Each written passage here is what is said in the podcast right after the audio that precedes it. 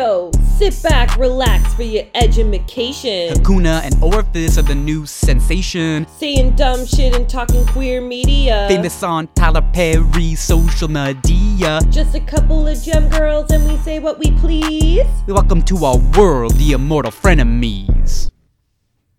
Cheers, queers, and happy new year. And happy new fears, tears, and maybe a few beer to watch it all down. Welcome to the podcast that knows no fear, but probably should. The Immortal Frenemies / Gem Girls, the auditory adventure through the fearscape that is queer media. Whoa. Yeah, I know, right? Fearscape. That's intense. It's fearful. It's a fearscape. It's full of fear. And by queer media, we mainly mean Charmed. And speaking of fears, I am the fears that queers are made from. That's a fact. Orifice Jones.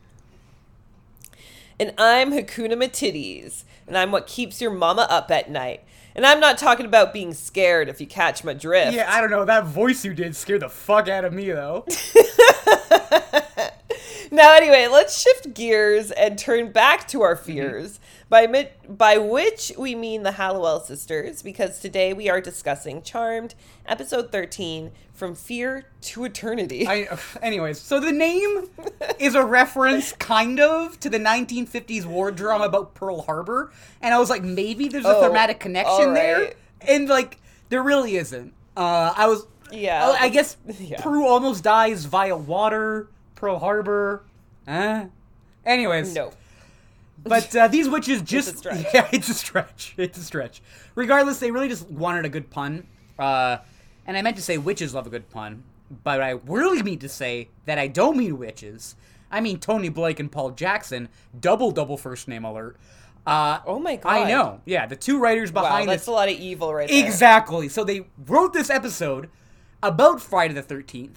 That actually aired on February 10th, 1999, which is a Wednesday, not a Friday. Wow. Or a 13th. It's not even the 13th. Yeah. Wow, that's really disappointing. Yeah. So that's all relevant because, well, this whole episode is about Friday the 13th, kind of. Yeah. Because as the Charmed Wiki describes, every 1,300 years, a unique demon appears that feeds on the fears of witches. This time, it is targeting the Halliwell sisters, and they receive aid from their Wicca mother, just as they are close to their own fearful deaths. And by Wicca mother, I think they mean their actual mother? Just their real mother. And by unique demon, they mean demon that didn't get on the dental plan. Right, because his teeth are rotting, honey. Woo! Rotted! Meth mouth over her. Bitch, it's not actively rotting. That shit's rotted. Yeah, it's rotted, it's gutted, exactly. It's gross. Yeah, right. It's like Jiggly Caliente's grill on season 4 of RuPaul's Drag Race. It's a deep cut, but everyone knows what you're talking about. Right? Yeah, exactly. So Barbas is the gentleman that we're talking about. Barbas. I didn't get his name, but... I was trying to find out if Barbas is like an actual demon name, but... I didn't really actually do any research. I just thought that as I was watching it. Yeah, I wonder where the name Barbas even comes from. So, listen, he is a character in Skyrim. Are you familiar with Skyrim, otherwise known as Scrim? You know what? I haven't seen it. Okay. Or it's a video game. Played it. There you go. I've never done that. Yeah, I didn't do that. Anyways, Barbas is apparently a dog in that video game. I don't know. So I'm not finding anything Barbas demon-related, and I'm not familiar with the name as someone who knows their demons. There's a Marbas. Marvis. Okay, that sounds closer to a real name. It's like Marvin meets Mavis. Exactly, Marvis. No. This is Marbas, but also V and B, I think, are the same in Latin. I forget how it works with Latin and or Spanish. In demonology, V and B are very similar. They're chilling. So the name Barbas comes from the Latin barba, beard, or maybe hellebore, a plant used in witchcraft, especially to invoke demons. Also a male name, sure. Okay, so that sounds closer to the truth, because this guy did not have a beard. He had no beard. He if he had a beard and a mustache, maybe it would covered up his fucked up. Honestly, grill. I would have loved. Okay, so Barbas, we're painting a picture for you here, people. We haven't met Barbas, but we're talking about him at length. So Barbas is like wafer thin. I was gonna call him a waif, but then we learned from Jem what a waif is, and he's technically not a waif. But he's wafer thin. What does Jem say? So remember, like, isn't a waif like just like a young girl that's like in your service? Oh, right. Or am I thinking something else? Or something. A homeless, neglected, or abandoned person, especially a child. Okay, well that, you know, there are plenty of those in jail. Dude, I know. That's when I thought we collectively learned what a waif was, but apparently only one of us was fucking getting edumacated. Girl. That was so long ago. We've been doing this podcast for almost 4 years now. I know. It's true. We are. I think, aren't we on year 4? I feel like we started in like a January or February. No, we started during the pandemic in 2020. Yeah, the Ponda replay started in January, February. The Ponda replay was in the March. In March. But did we not do some early recordings? No. No? I don't think so. Okay. Yeah, I think we started maybe May 2020. Yeah, May we're getting there. April. We're almost on our 4th year. Yeah. Milestone shout out. The person who gave birth to me is now a fan of the show after 4 years. Wow. I know. Nice. She literally called me to be like, oh, I listened to an episode and I really like it. And I was like, oh, Mom, it's taken you a while. And she's like, yeah, well, like, I meant to listen to it, but then I finally did and I liked it. And I was like, oh, okay, cool. Yeah, I dropped her real name. I hope that's okay. Oh, yeah. S. Massa? I said hi, Sue. Yeah. She'll love the shout-out. We'll see if she's actually a continued listener. This right here, this timestamp, stamp it, and then we'll check the stamps later. I definitely won't do that. I don't even know what that means. What are stamps? Well, timestamps are a thing. I don't know what stamps are. Timestamps. No, I know. I'm just kidding. Yeah, I'm fucking kidding. Anyway. Yeah. Okay, so we were talking about Barbas. Moving this along. Sorry. We were talking about Barbas? Barbas. Okay, so Barbas. I don't even know what that makes. It sounds like Barbara, like a bulbous woman named Barbara. Barbas. Yeah. It sounds like it could be like an off-brand Pokemon. Barb you, barb me, barb us. Barba. My barb is your barb. It's Barbas. Anyway, so we open an episode. So we open the episode of Charmed. I will note the Charmed script on the Charmed Wiki says scene, occult shop, 11:55. Prue and Phoebe are there. Did we, like, open up onto a shot of a clock or something? Because I think it's really weird that they're there. One, I think it's weird that they're close to midnight at all. But also, right? What are they doing in that shop so late? Well, okay, so the shopkeep says that the shop closes at 1 a.m., which I've never heard of any shop closing at 1 a.m. It is a witch store. Yes. But anyways, today is a special day because it's Friday the 13th, and she is in a rush to close by midnight. Right. And we already know it's 11:55. I also don't think we get any sort of cue, because also the script is telling me the shop owner, I'll tell you what her name is in a moment, says, excuse me, I'm getting ready to close now. And then Prue says, oh, I thought you were open till 1. And I'm like, what store is this? Yeah. That's when I was like, what, like, sex shop, I don't know, dark room situation. But the shop owner says, yeah, I want to be closed by midnight. This being my follow-up question, do you know what this woman's name is? No. No guess? Is it, I don't know.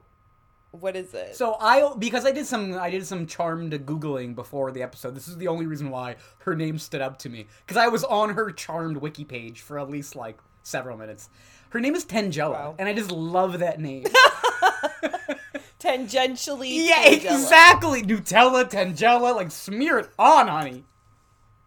Tangelo. Also, like, Nigella Lawson, it sounds like so many things I kind of like. Okay, but how do you spell Tangela? Tangela. So it's T-A-N, tan, and then Jella, baby, Jella. Must be jelly, jam don't shake. Wow.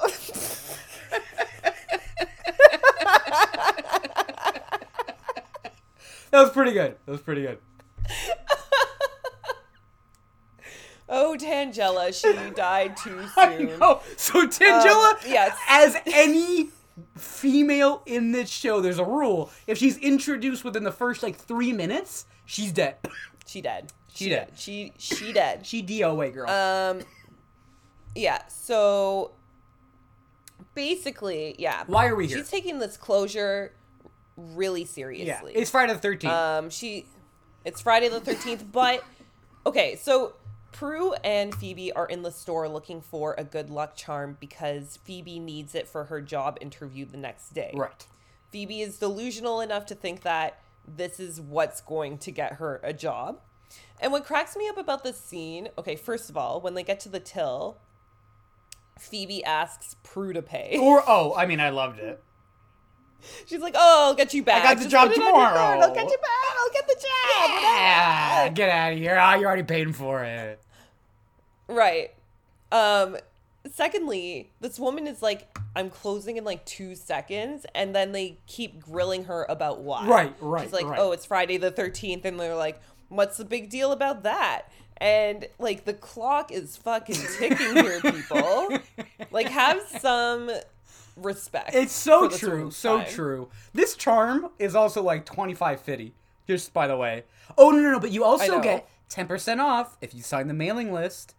Right, which is important to the plot. Yeah, but not it wouldn't be important anytime otherwise. Right. So the reason why, because Tangela is like, hey, we're having a gathering for the spring equinox, which I'm pretty sure was a real thing witches do. And she's like, oh, are you interested? And Prue's like, what makes you think we would be interested? And Tangela knowingly says, most witches are. And then Prue's like, what makes you think we're witches? And it's like, bitch, you're at a witch store around midnight. I don't know. At midnight. Yeah, what? It seems like you're in the right place and time. Right. I mean, in the show, I don't know if it goes to great pains to distinguish between, witches and wannabe witches, right? It just kind of seems like if you're into the occult, you're a witch. Period. Basically, yeah. Remember that bitch, that little girl who was a witch for some reason, but then really wasn't. The one with the fucked up eyebrows. Yeah. Mrs. Mismatch, but her eyebrows. That was her eyebrows name. But so Tangela though I think is a legit witch because she gets targeted by our boy Barbas in a hot minute.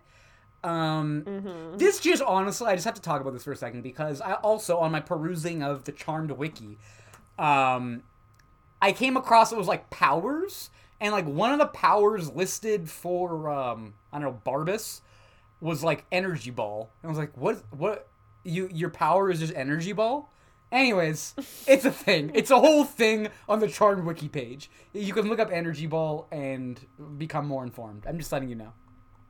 I feel like that's a move in Tai Chi where you move your hands as if you're holding a globe and it's an energy ball in your hands. Yeah, obviously when I say energy ball, you know exactly what I'm talking about. But it's also vague enough that it's oh yeah, energy ball. Sure. Yeah, sure. I mean Prue's eyeballs are energy balls. I mean, yes. They are energy balls of intent. Because what her eyeballs say, go. Right, she just squints a lot, and she does squint in this episode. She does. There are a couple eyeball moments, I thought. Anyways, so we're back inside. Prue and Phoebe leave the premises because they're okay, this bitch is popping off about Friday the 13th. Apparently, every 1,300 years, some guy is gonna come and murder a bunch of people. Have fun with that, Tangela. So this is when we're back in the shop with. I'm not Tangelas. Damn, in the span of time that I took to think of a reply, I couldn't think of one that did a pun on Tangela. No, I was gonna do I can't stay tangentially related because it's been done. Anyways, so Tangela, TJ if you will, hears a knock at the door and she's like, nah man, we're closed. Barbas comes through like a ghost.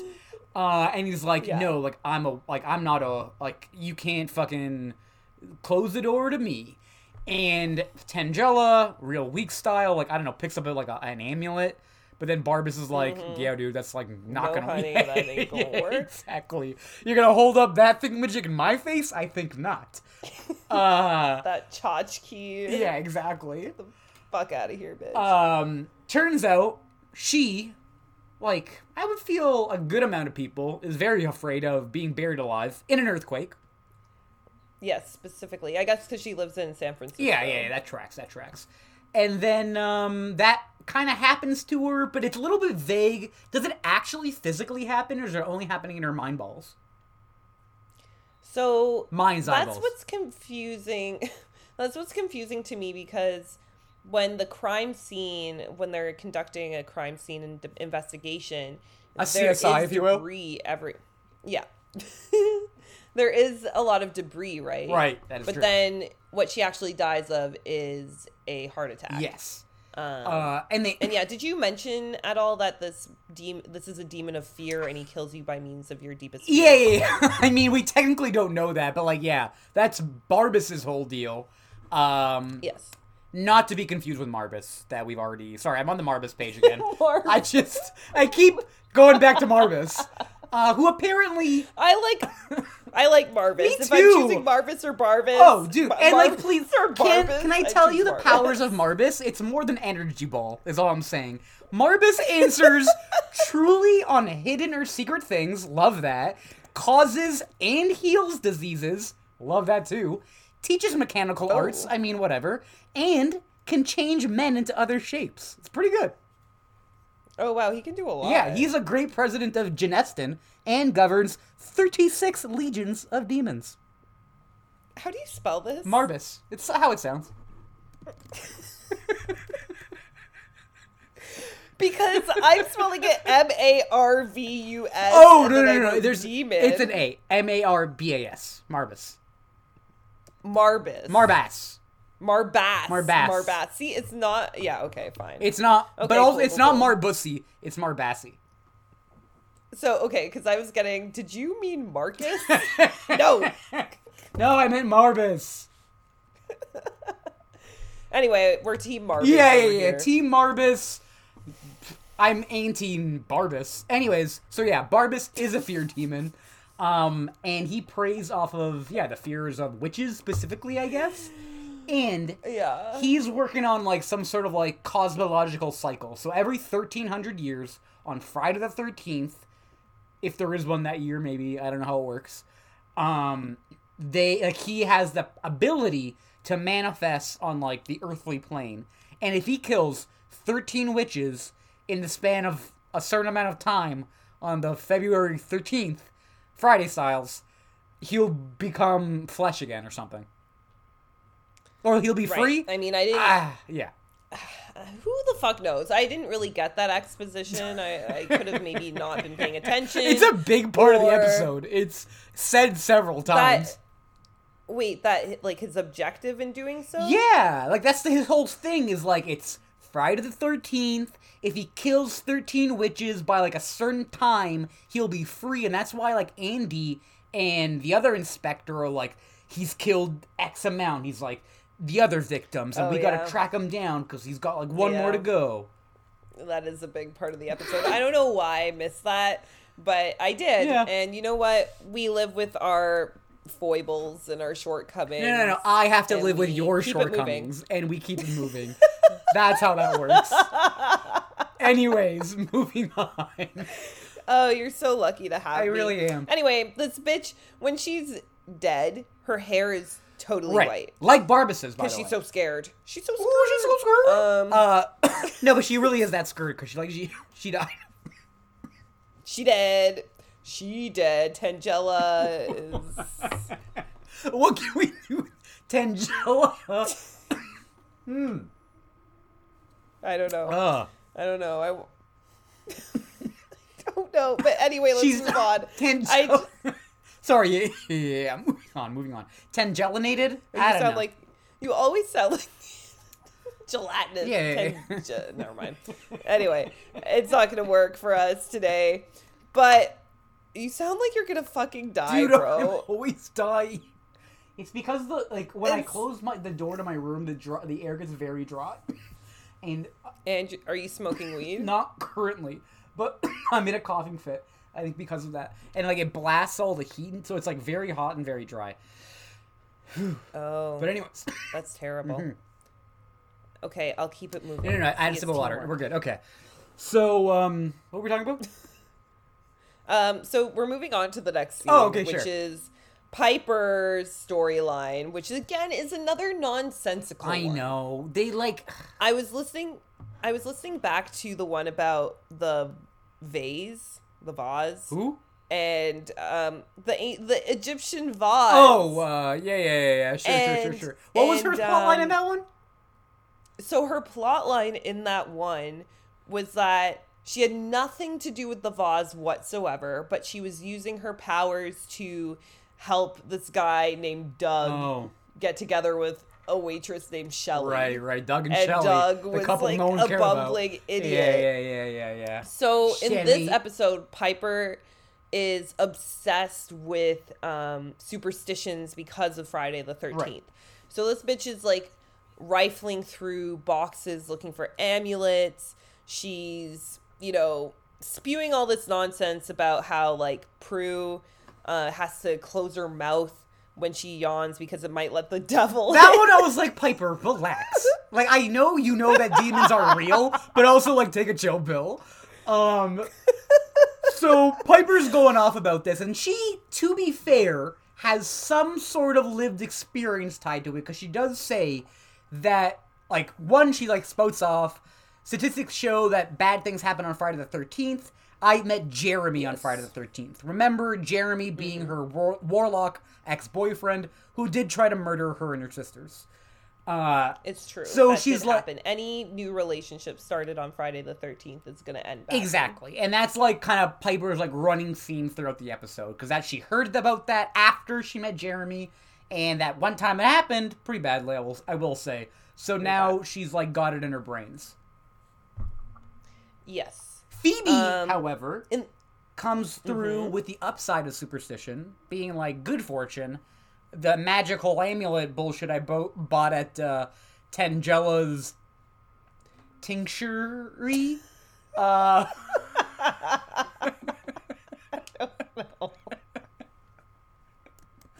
know. Anyways, Tangela's tincturery, she was there, and she bought those things there. And she was hoping that the good fortune will come to her. Yeah, so, and she's also wearing a really nice suit. A suit. Right, she looked good. She looked good. That Prue also bought her. And then at the end of this entire scene, Phoebe's like, hey, can someone give me a ride to work? Like, lady. Okay, so listen. All of Phoebe's little things here, I really didn't clock while I was watching it, and that could be because I'm the youngest. All of these actions, I'm like, oh, yeah, that works. Sure. Like, yeah, can I get a ride? Yeah, but it's like a combination of, hey, can you pay for my amulet? Hey, like, buy me this suit.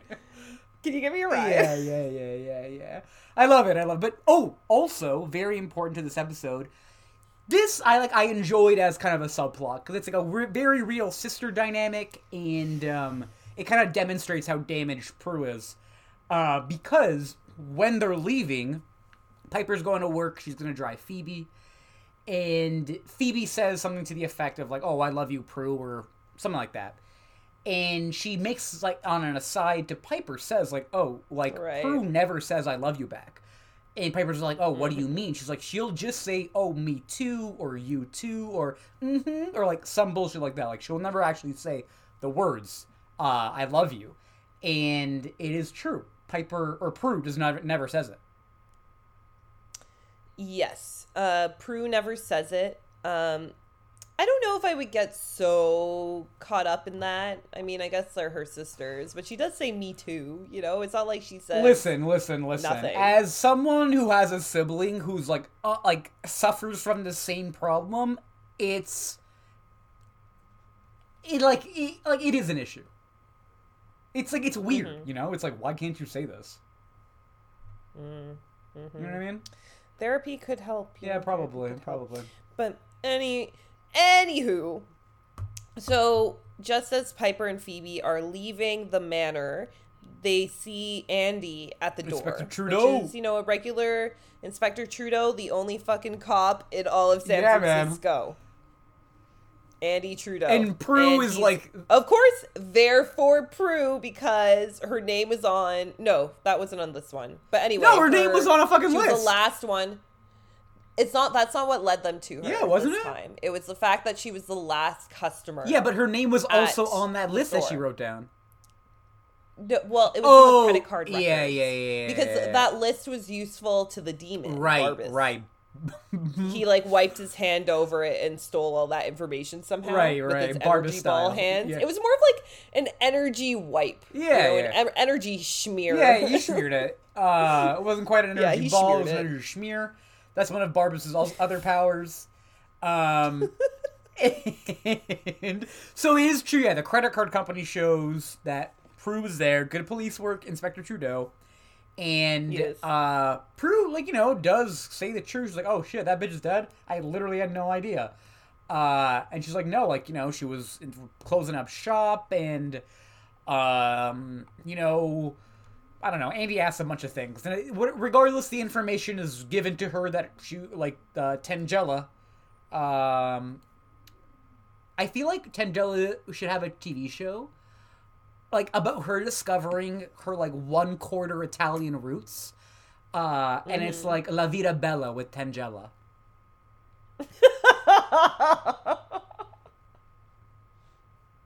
It could be also like. Tangela does Nigella. Oh. And she's, like, dressed, like, makes only Nigella Lawson. Oh, she's not having sex with Nigella Lawson? Oh, yeah, but that's the other. That's the OnlyFans. Tangela does. Tangela on Nangela. Exactly. Or who? What name? Nangela? I don't know what I'm saying. Nangela. Yo, no. I want some Tangela on Mangela action. Mangela on Mangela. Nelson Mandela. Yeah. Nelson Tangela. Nelson Mandela. Yeah. Mm. You know what?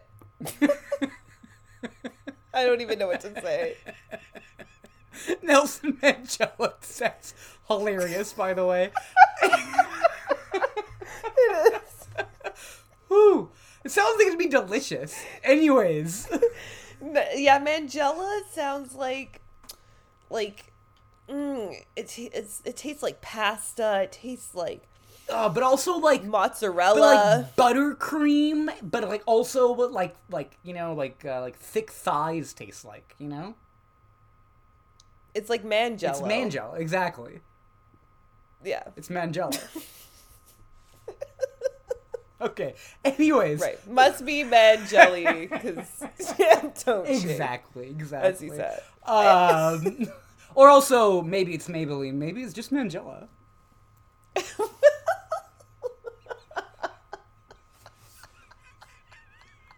Like maybe it is just Mangela. You don't know. Yeah, you really don't, because most people are going to be like, what's Mangela? I don't know. Exactly. That could be anything. It's like, yeah, that you don't know. It might be Mangela. Anyways, goodbye. If you know, you know. And if you don't, you're never going to know. Yeah. You're never going to find out, because we won't tell you. Exactly. I ain't telling you shit, you fucking narc. Anyways, so we're talking... Things have been established. Andy's on the case. Our boy Barbas. Yes. Energy schmeared. He energy schmeared that list. So he is also on another sort of case, which is tracking down other witches.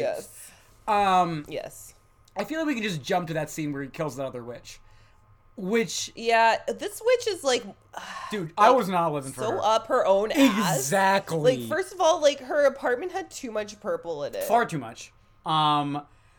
Then she was like so overconfident. Like, oh, I got rid of all mortal fear. Like, bitch, I know. She was like, I have evolved to a place where I have released all mortal fears. Like, go fuck yourself. No, my inner strength will destroy you. Like, no, it won't, because bitch, you're gonna burn alive in like a hot second. Right. He's like, nah, you're afraid of fire and you're going to burn, yeah, bitch. Exactly. Like, I hate Barbas. He has, like, a very, like, I don't know. He's always... I like a gleeful villain. I do. I like someone who enjoys their, you know, general destruction and, you know, to see others in pain. But I don't like Barbas' style of glee. It always comes across a little bit too nasally for my taste. A little bit too... nasally, and I don't want to compare him to a rodent, but like, hey. Yes, he looks like a sewer rat. Exactly. And who does a lot of meth. He, honestly, like, there's a lot of meth in the sewer water. No. This rat is doing meth. That's why its hair is like that, because this rat is also fucking like pure white. Yes. From all the meth. So that's, yeah. So Barbas, though, in this scene, yeah, it does tell a bitch, like, yeah, you didn't release your fire, you only repressed it, so that bitch, Zoe, dies. And I think that's, like, you know, 11 or 12 people, so he could almost, needs to kill, like, the last one.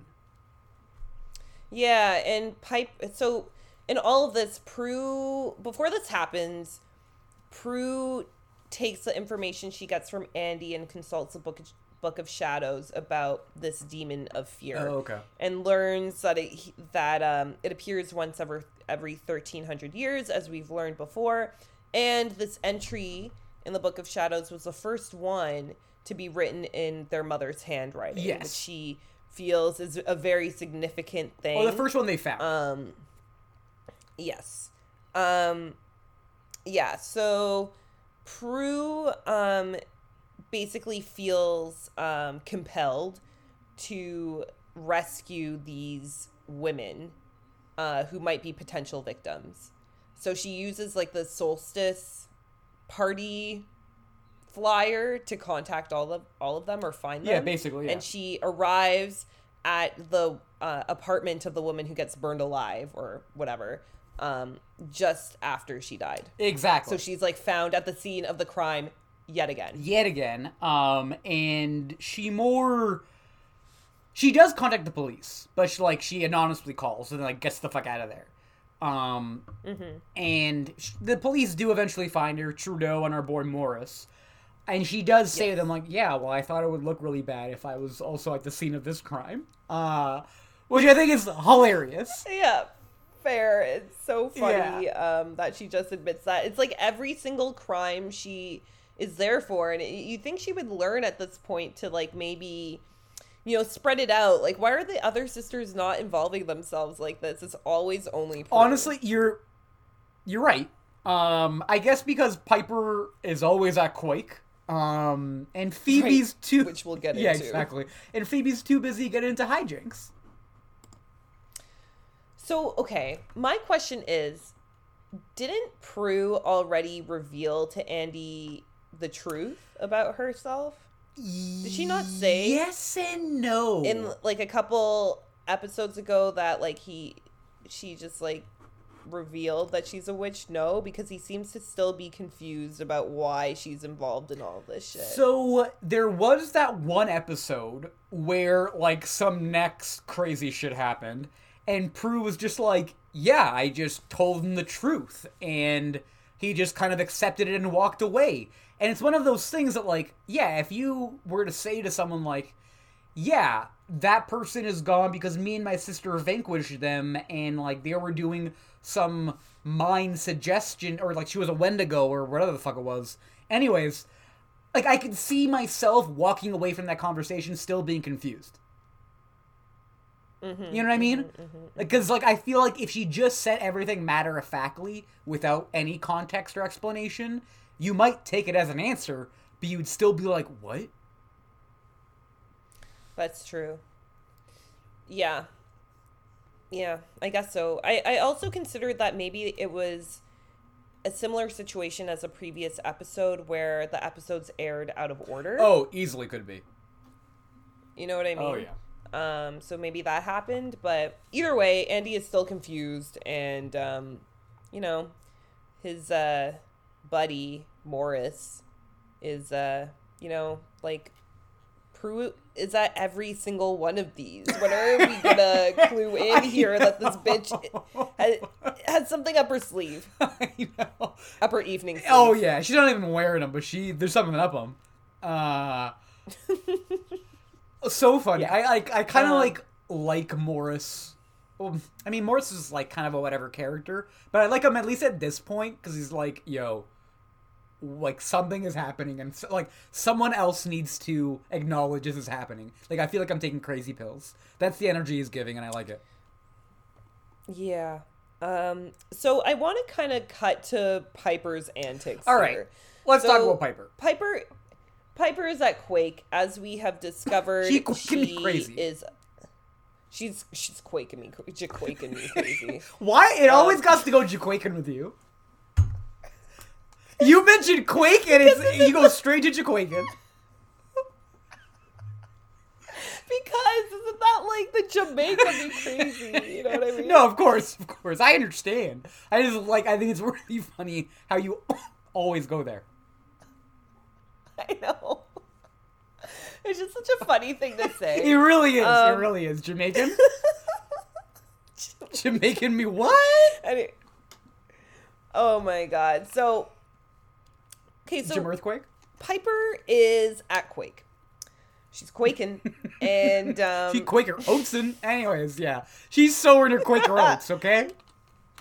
Right, yeah. She's feeling her Quaker oats. So she's not, She's not having the best time. She's like really superstitious right now. And she's like looking at this guy named Lucas Devane, which honestly sounds like a porn name because Devane sounds like, you know, a vein on a top. Exactly. Lucas anyway, Devane. Yes.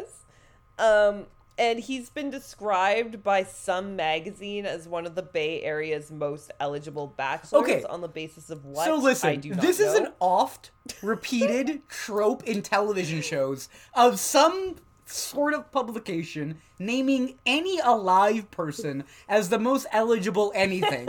And I'm like, this doesn't happen in the real world. Like, I've never seen one of those. No. Where they're like, oh yeah, this guy, he's trying to fuck, like, the most. Like, so everyone should be getting with him. He's, like, mad eligible.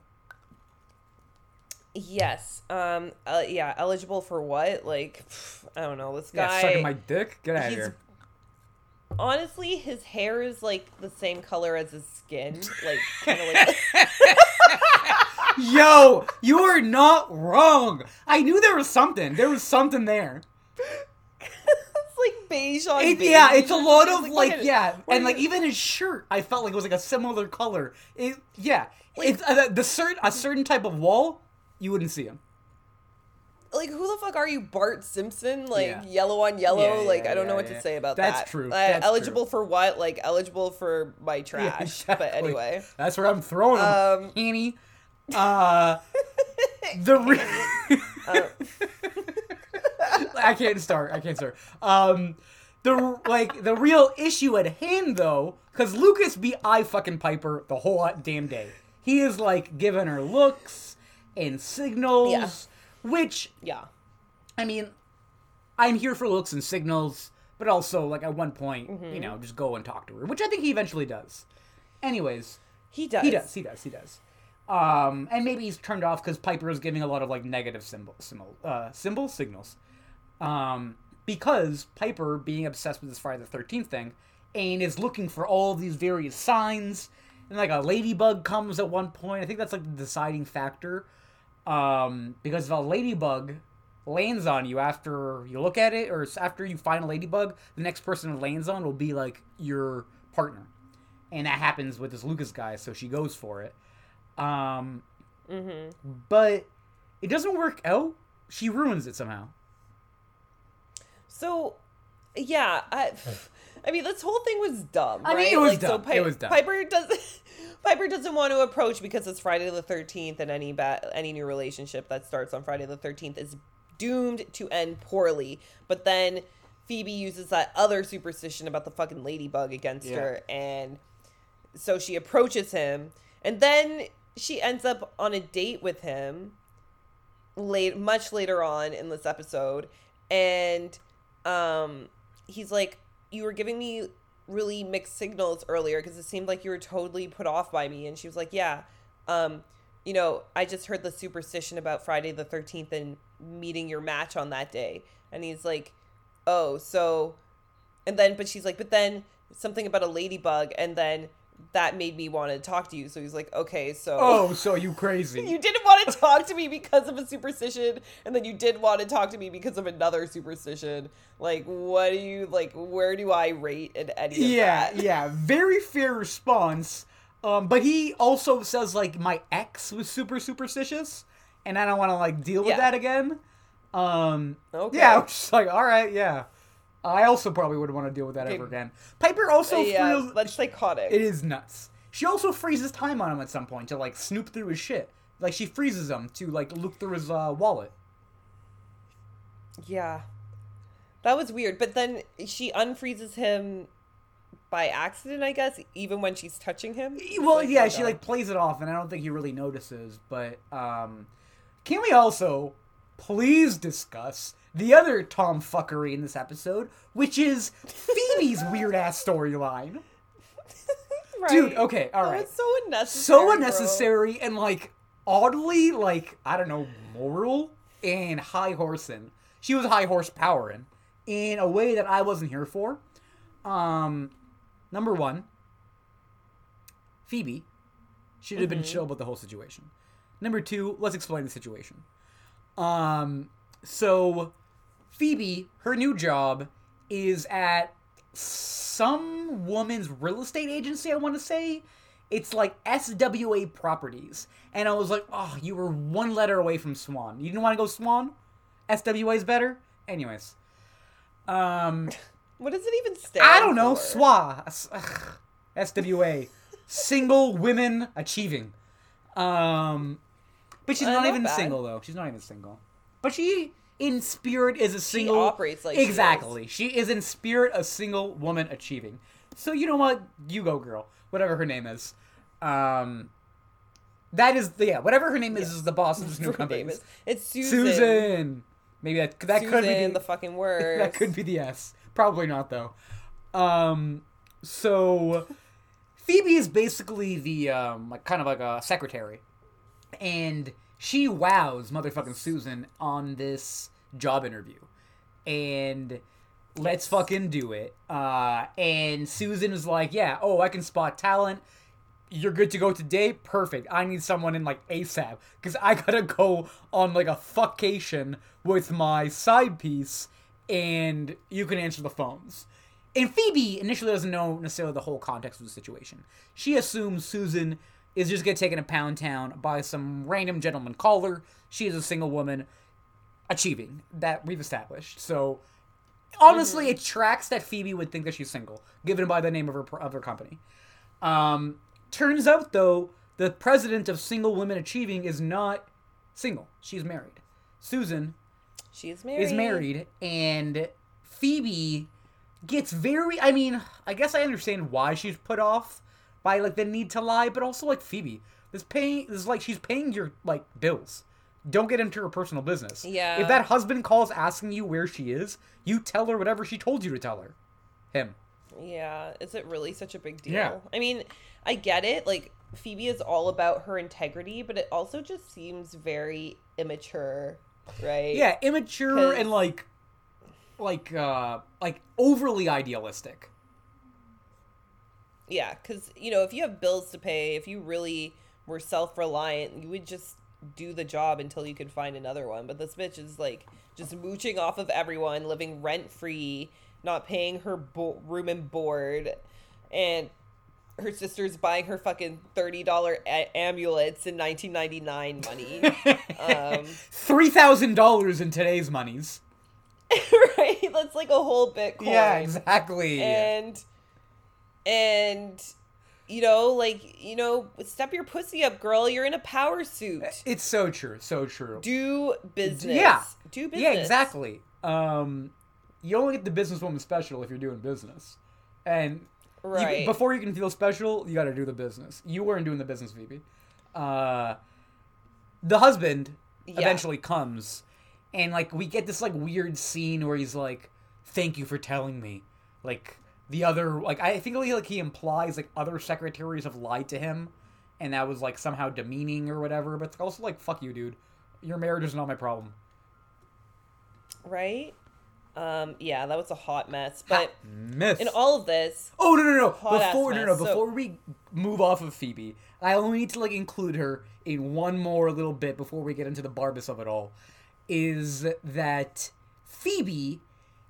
to have a premonition about Prue almost drowning, what happens to, like, activate this premonition is Phoebe is on the phone at work.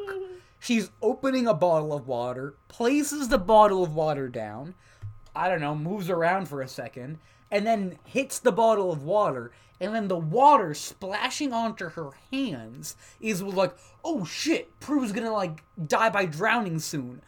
And I thought that was the stupidest thing in the world.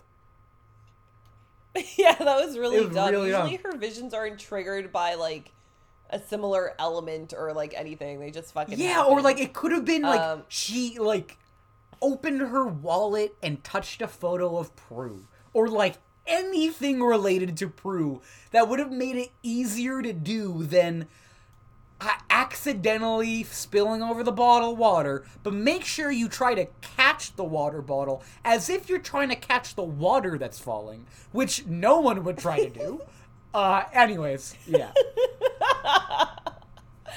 Yeah, I thought that was pretty... It was pretty fucking dumb. I didn't get as mad about it as you did. I did remark to myself, wow, that's really... I didn't like it on my screen as... I thought it was a real IMDb moment, but anyways. This brings us to yes. Piper, who... Or no, not Piper. Prue. Her whole storyline, as she's trying to track down the women who are being killed by Barbas, she then becomes the next victim. She becomes a woman who gets tracked down and almost murdered. So she's having a shower at the manor, and Barbas appears and says, thank you for making this so easy for me since your fear is drowning. And he starts to, like, make the water rise in the shower, and Prue is freaking out. And of course, in the nickel back of time... Mm-hmm. Andy and Morris are outside the house and hear her screaming, rush upstairs. And I can't remember what exactly it was that made her stop drowning. Was it them coming in, or was it something else? Yeah. I feel like it... Let me see. I got the script in front of me. Give me a second.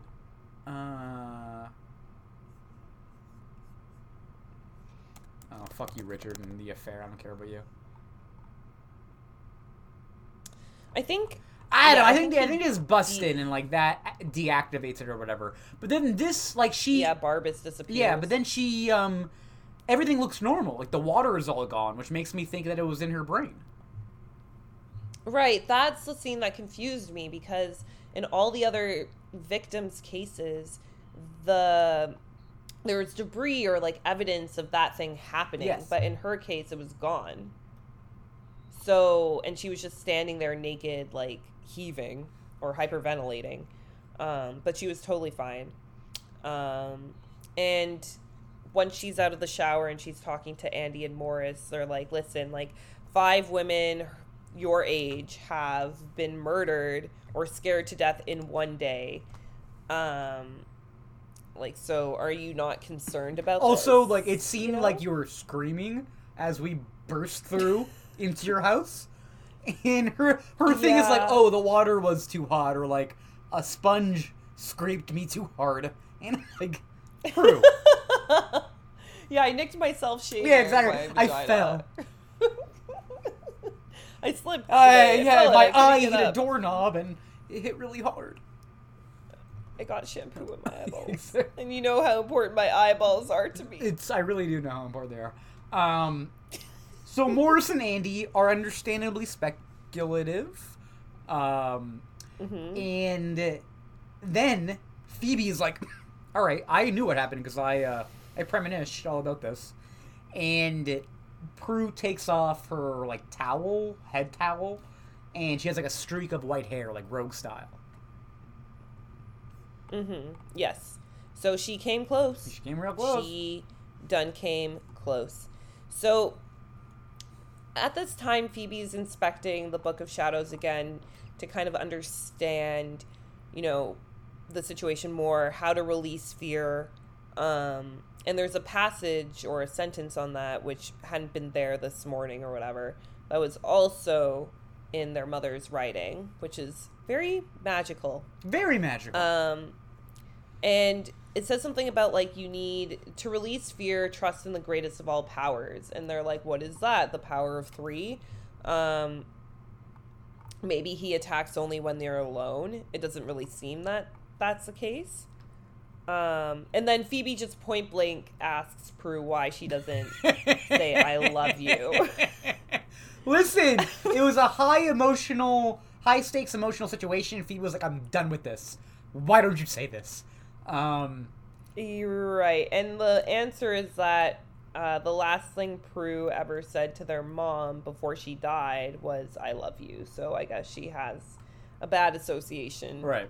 Between she that got some trauma and, by the death, the untimely death of her mother via drowning. Yes. I don't think they really know that a demon killed her yet. I don't know if that's revealed. Mm. Or I don't know if it's assumed. I don't think so either. I don't think they think that. No, we don't really. Yeah, we don't really get into their mother's death very much. Also, I feel like the mom was already playing favorites with Prue. She left a message specifically for Prue in the Book of Shadows about how she was going to be emotionally, distant to her sisters. Anyways. I didn't like that. Yeah. Yeah. I feel like, I don't know, maybe Prue just needed to release that trauma since she's the one that remembers the mother the most, and the mom knows that. Yeah, I feel like my read is, the mom was like, oh, yeah, this kid's gonna be really fucked up. I gotta leave some, extra little doodads for her to make sure she processes some things. But you never know. Which, anyways, this kind of goes into the climactic scene, because the sisters assume that as long as they stay away from their respective fears, Barbas can't really get at them. Piper is fine because I forget what her fear is, but she's at work and she has her own weird hijinks that I guess dying is not as important. It's fine. Right? Why is Piper not on this list at all? Yeah, and also, why aren't her sisters yo, you can, kind of literally freeze time. Let's keep you around for stressful situations. Well, we might need to freeze time. Anyways. Yeah, so that's what they assume. And I forget what Piper's is, but Phoebe's is, I don't know, getting trapped in an elevator or something. And as we already know... No. What?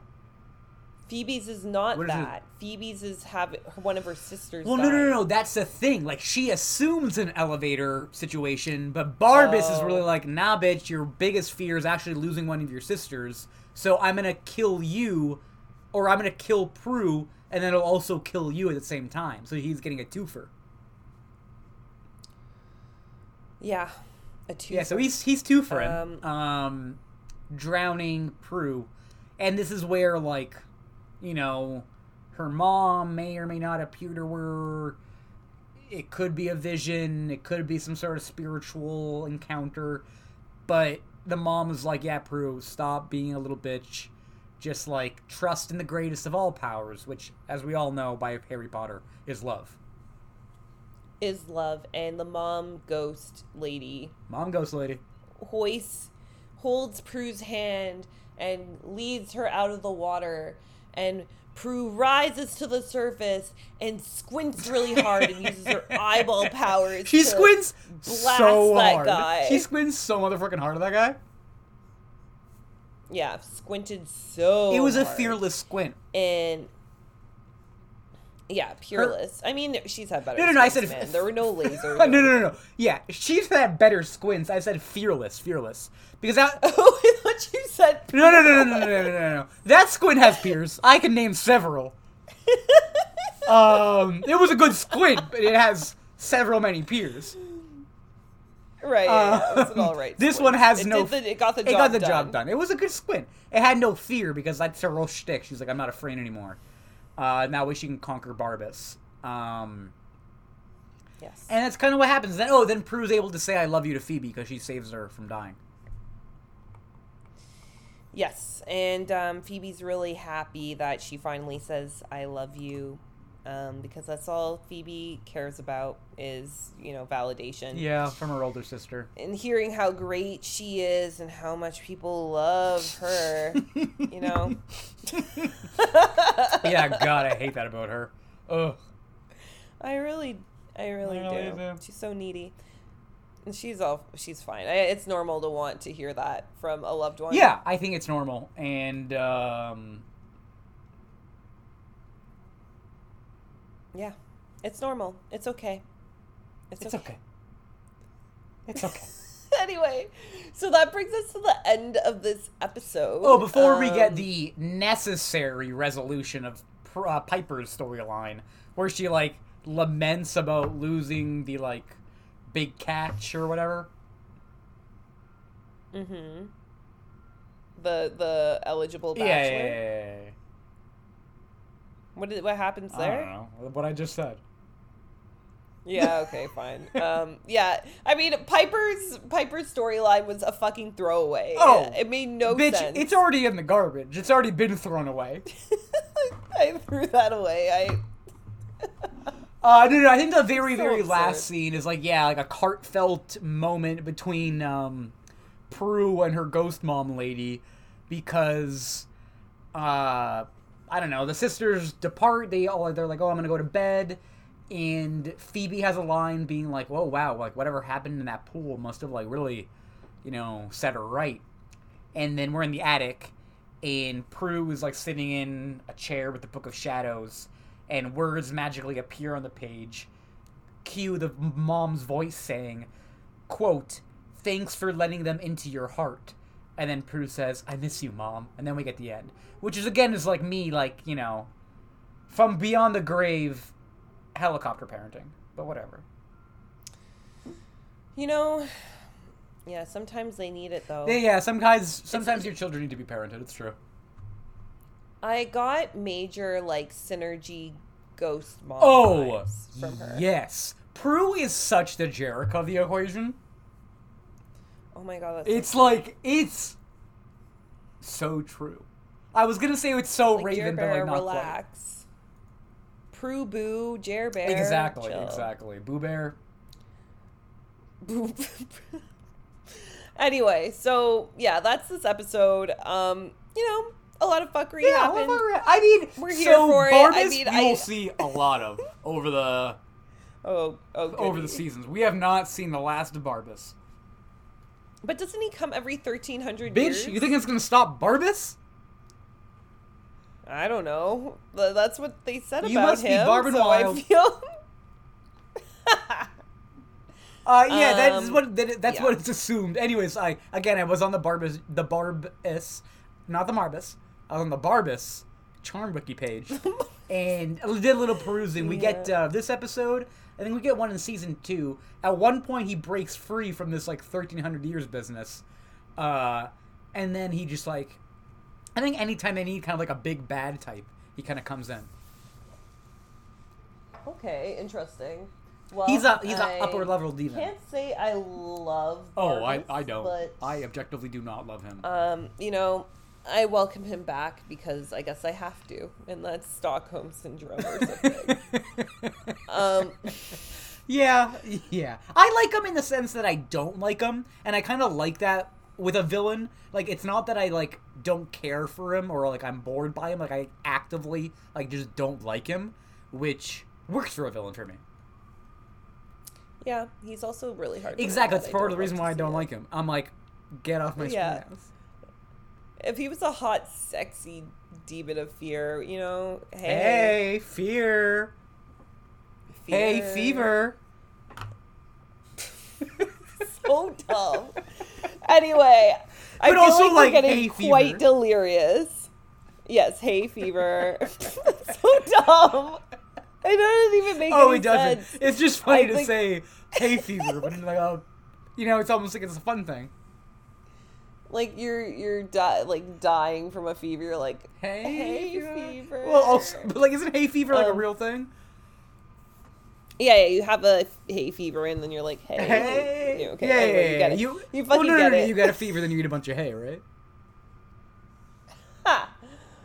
Anyway, listen, I'm getting delirious, and I'd like to wrap this up. Same. Cool. So if you liked what you heard, which you obviously fucking did, because we're the best podcast out there. I legit, like, whenever I try to listen to another podcast, I stop 10 minutes in and I'm like, no, there is only one podcast, and she honestly ours. Does do so that, which is pretty fucking better. Pretty fucked, but like, she's not lying when she says this. You told me you do the same thing. I said that to make you feel good. I listen to a lot of other podcasts. I'm a normal human being. Oh. I just love the sound of my own voice. Same. But anyway, right? We sound good. Anyway, so yeah, check us out on our website, gemgirls.com, and our Instagram. Twitter is not a thing for us anymore. It's really not. Well, also because it's X, and like we're just not like we're not for the Musk Nation or the Muskverse or whatever's going on over there. We did it for political reasons. Yeah, we're good people. Yeah, we're good. We pulled our advertising dollars straight from that platform. The millions of doll hairs. Anyways, when you are perusing our social medias and or online information superhighway channel, you could also... That's what they call those, right? You could also rate us and review us wherever you find podcasts. And by rate us and review us, what I actually mean, which is the Pod Paul, the Ron Paul, the podcast policy, 5 stars and a positive review, because we'll take no less. We can't do it. No, we can't take any less. This is all we fucking have. Yeah, which is 5 stars. Just throw us a goddamn bone, okay? In this economy, I need all I can get, and I'll take everything that I can. In this economy? You're not going to give me 5 stars? I can't feed my family with 4 stars. For breakfast. I can't feed my plants with 4 stars. No. So, if you don't love starving children, then give us 5 stars. Yeah, and if you... And a positive review while you're at it. Essential to the not loving starving children. Right. And with all that said and done, until next time, stay outrageous. Bye. Later.